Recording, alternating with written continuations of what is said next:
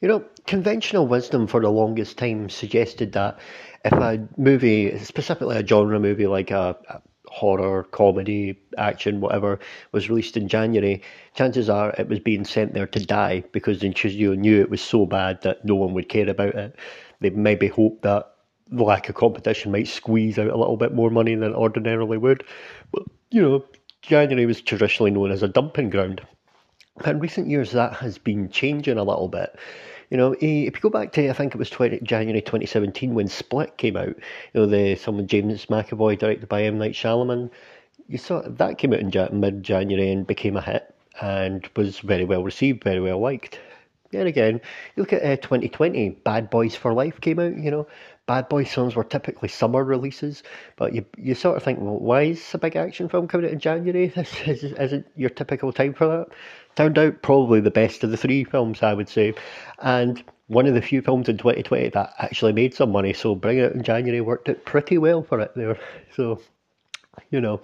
And even last year, you look at what Scream 5 came out, turned out really well, was a big hit, did extremely well. There you go. So the times have been a changing with this. So when you sort of see a film like Megan or Mafregan, as you could call it, based on the title, you know, the way it's spelled, you know, you sort of think, oh, look, Killer Doll film comes out in January.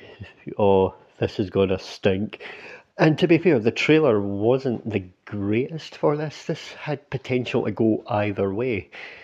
And I'm pleased to say though, this film has actually turned out pretty good. Now it's already been a big hit, so easily it turned profit in its opening weekend before it even released in a lot of international markets. It came out in the US a week before it came out in the UK. Already turned profit before it even got there. So you know, there you have it. And it's you know, it's it's shaping up in many ways to be this year's Smile, the horror film that comes out low budget, blows away expectations, and turns a big profit.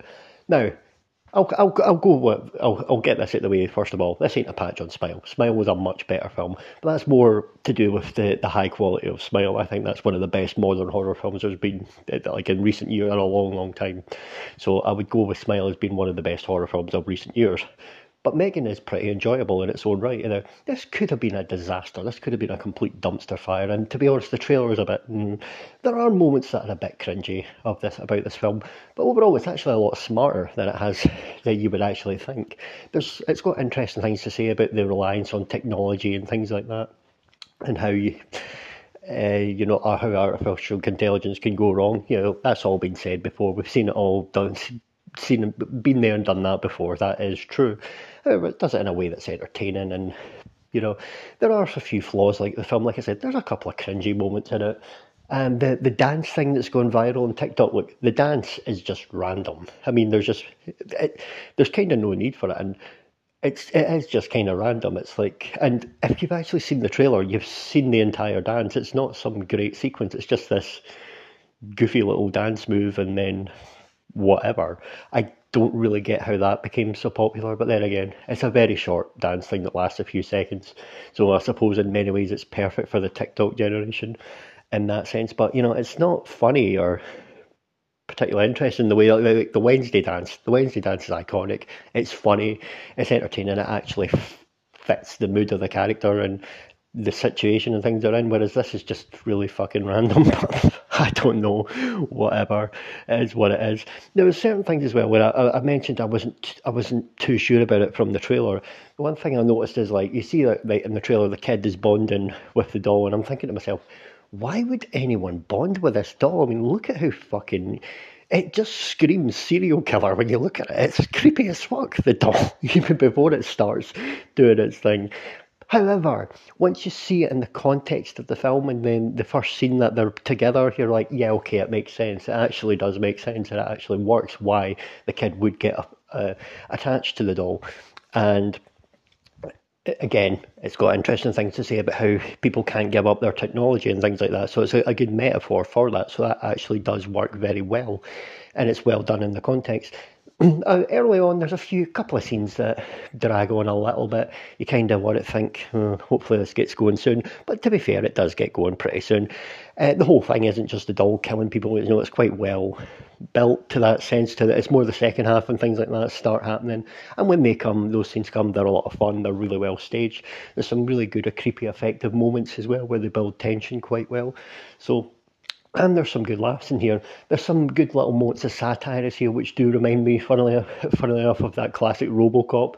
There, there are moments that do remind me of that. The, the way they use satire here, which I can, I can definitely appreciate. I definitely think that wasn't a coincidence. I do think that was done as a deliberate homage because it, it was so.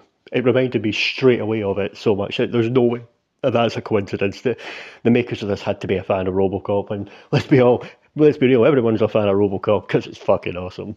Uh, well, this isn't fucking awesome. This is actually pretty good, which I'm happy with. This is pleasantly surprising, this film.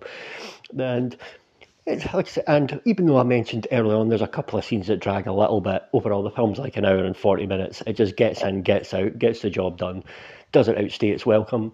Which, to be fair, even a lot of good films nowadays are quite long and things like that. But, you know, this, it, other than a couple of scenes that dragged a little bit, pacing was pretty good with this film. Zipped along nicely for the most part. And overall, it was pretty enjoyable. The acting was fine as well with this. Um, the main character, the inventor character, I think the actress's name's Allison Williams. I was looking at a thing, when I was watching this, I was like, I've seen her in something before. Can't remember what it was. She was in Get Out, so that was a few years ago. I seen that, so there you go. That's turns out that was that. Uh, the little girl, uh, Katie, the character's name is. I uh, don't remember the name of the actress, but uh, she was really good. So, when you put a lot of screen time into a kid actor, you need them to really you you need them to be good because if they're not going to be good and they get a lot of screen time, that's to cause a lot of that could get very annoying very quickly. But no, the character was good. She was very well. She played the part well, so it worked well. And she actually made the bond she had with the doll believable. So you know, good actress. She did really well with that. And yeah, overall, this was a pretty enjoyable film. Thumbs up. We, this could have went either way. And to be fair, even when I heard people raving about it and all the great critic reviews and all that, I did think to myself, yeah, but a few months ago, people were saying that about Barbarian, and I, I, watched that a few weeks ago, and I absolutely hated it. Hated it to the point where it got on my 10 worst films of the year list.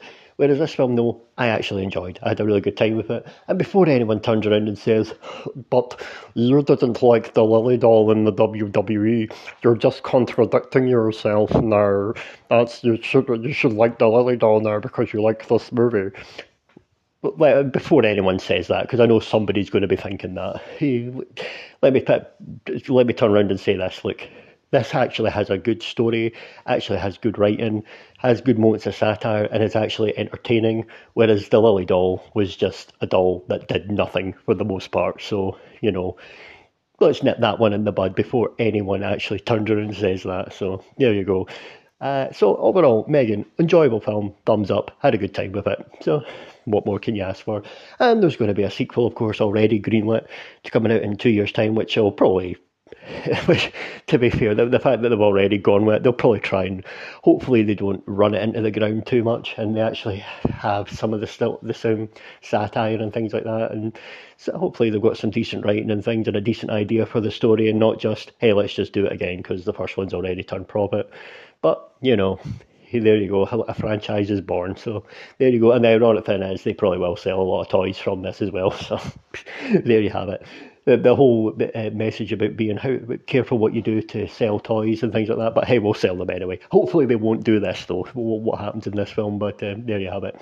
Anyway, thumbs up for Megan. I enjoyed it. So uh, coming up uh, this week, I'll be seeing Babylon at hopefully some point this week. And once I do that, I'll get a review out for that as well.